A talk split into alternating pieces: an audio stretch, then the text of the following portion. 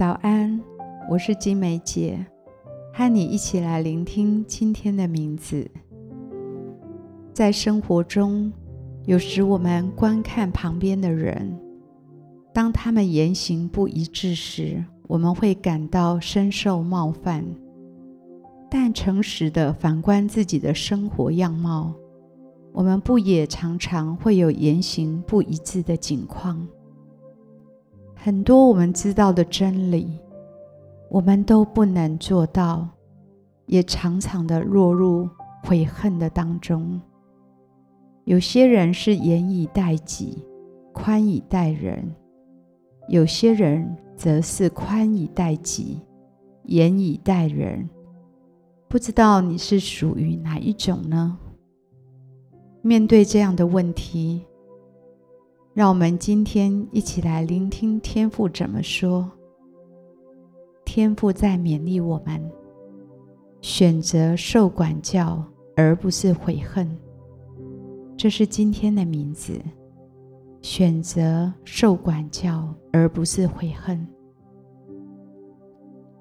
今天早晨，我读到一段灵修的小品，深有感触。文章写道。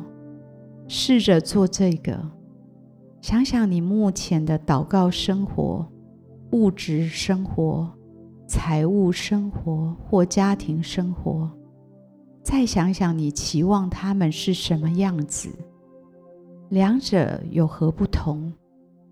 作为普通人来说，中间的差距，我们都心照不宣。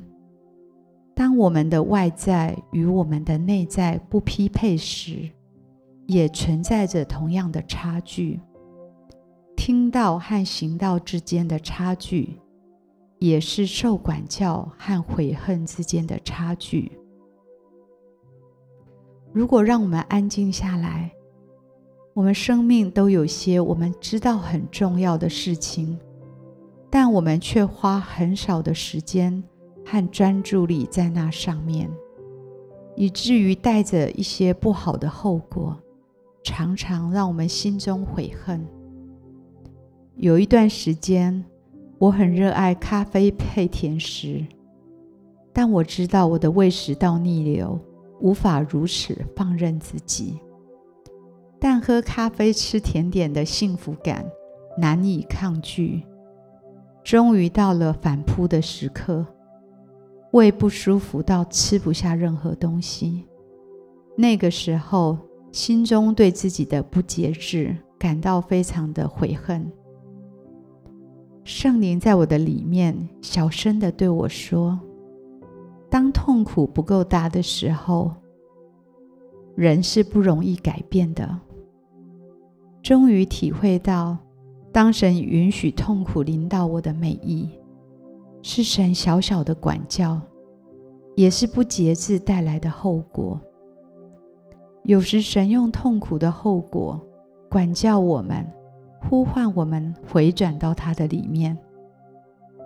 那个时候不要执迷不悟，可能会有更大的灾难在后面等着我们。因此，让我们选择被管教，不要悔恨。箴言二十五章二十八节指出：人不制服自己的心，就是受管教的意思，就好像毁坏的诚意没有强援。我们生命都有不易制服的态度、习惯和欲望，让我们不要骄养自己的心，任意而行，导致许多悔恨。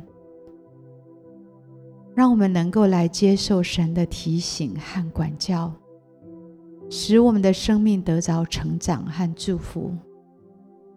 希伯来书十二章十一节：凡管教的事，当时不觉得快乐，反觉得愁苦；后来却为那经历过的人结出平安的果子，就是义。被管教的时候，不要抱怨和愤怒，他是爱我们如同父亲的神，他总是为我们长远的益处而管教和修剪我们的生命。对于我们的舒适和安逸，他更在意的是我们长远的益处。被管教的时候，会有痛苦和不舒服，他也和我们一同承担这些痛苦，好像打在儿子的手心，痛在妈妈的心里。他会陪伴我们，帮助我们，安抚我们，继续的提醒我们，使我们可以不断的长大成熟。让我们一起来祷告。亲爱的天父，当我们犯错失败的时候，我们宁愿落在你的手下受管教，而不要活在无尽的悔恨和挫折中。求你给我们一颗柔软的心，能够来领受你的管教和修剪，使那些拦阻我们的，能够被你来挪走。让我们的生命、我们的心灵可以不断的成长和改变，以至于我们的心灵可以得到真正的自由和喜乐。我们这样祷告，奉主耶稣基督的名，阿门。让我们继续来默想今天的名字，选择管教而不是悔恨。花一点时间为自己来祷。也许你很忙于工作和责任，而疏于与家人建立关系。对于重要的关系，好像你什么都不做，那将会导致悔恨的后果。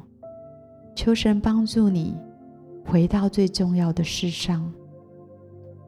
也许你知道神呼召你去做某一些服事。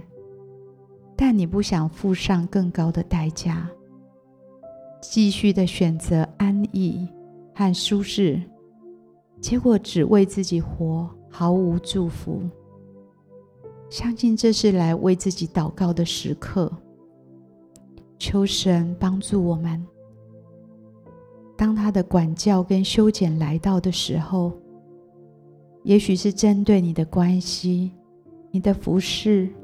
或者是你的工作，还是你的思想，或者你的一些习惯，求神帮助我们，能够伏在他的手下，愿意接受他的管教跟修剪，以至于我们不会活在更多的悔恨当中，好不好？继续花一点时间，按着圣灵的光照跟带领，来为自己祷告。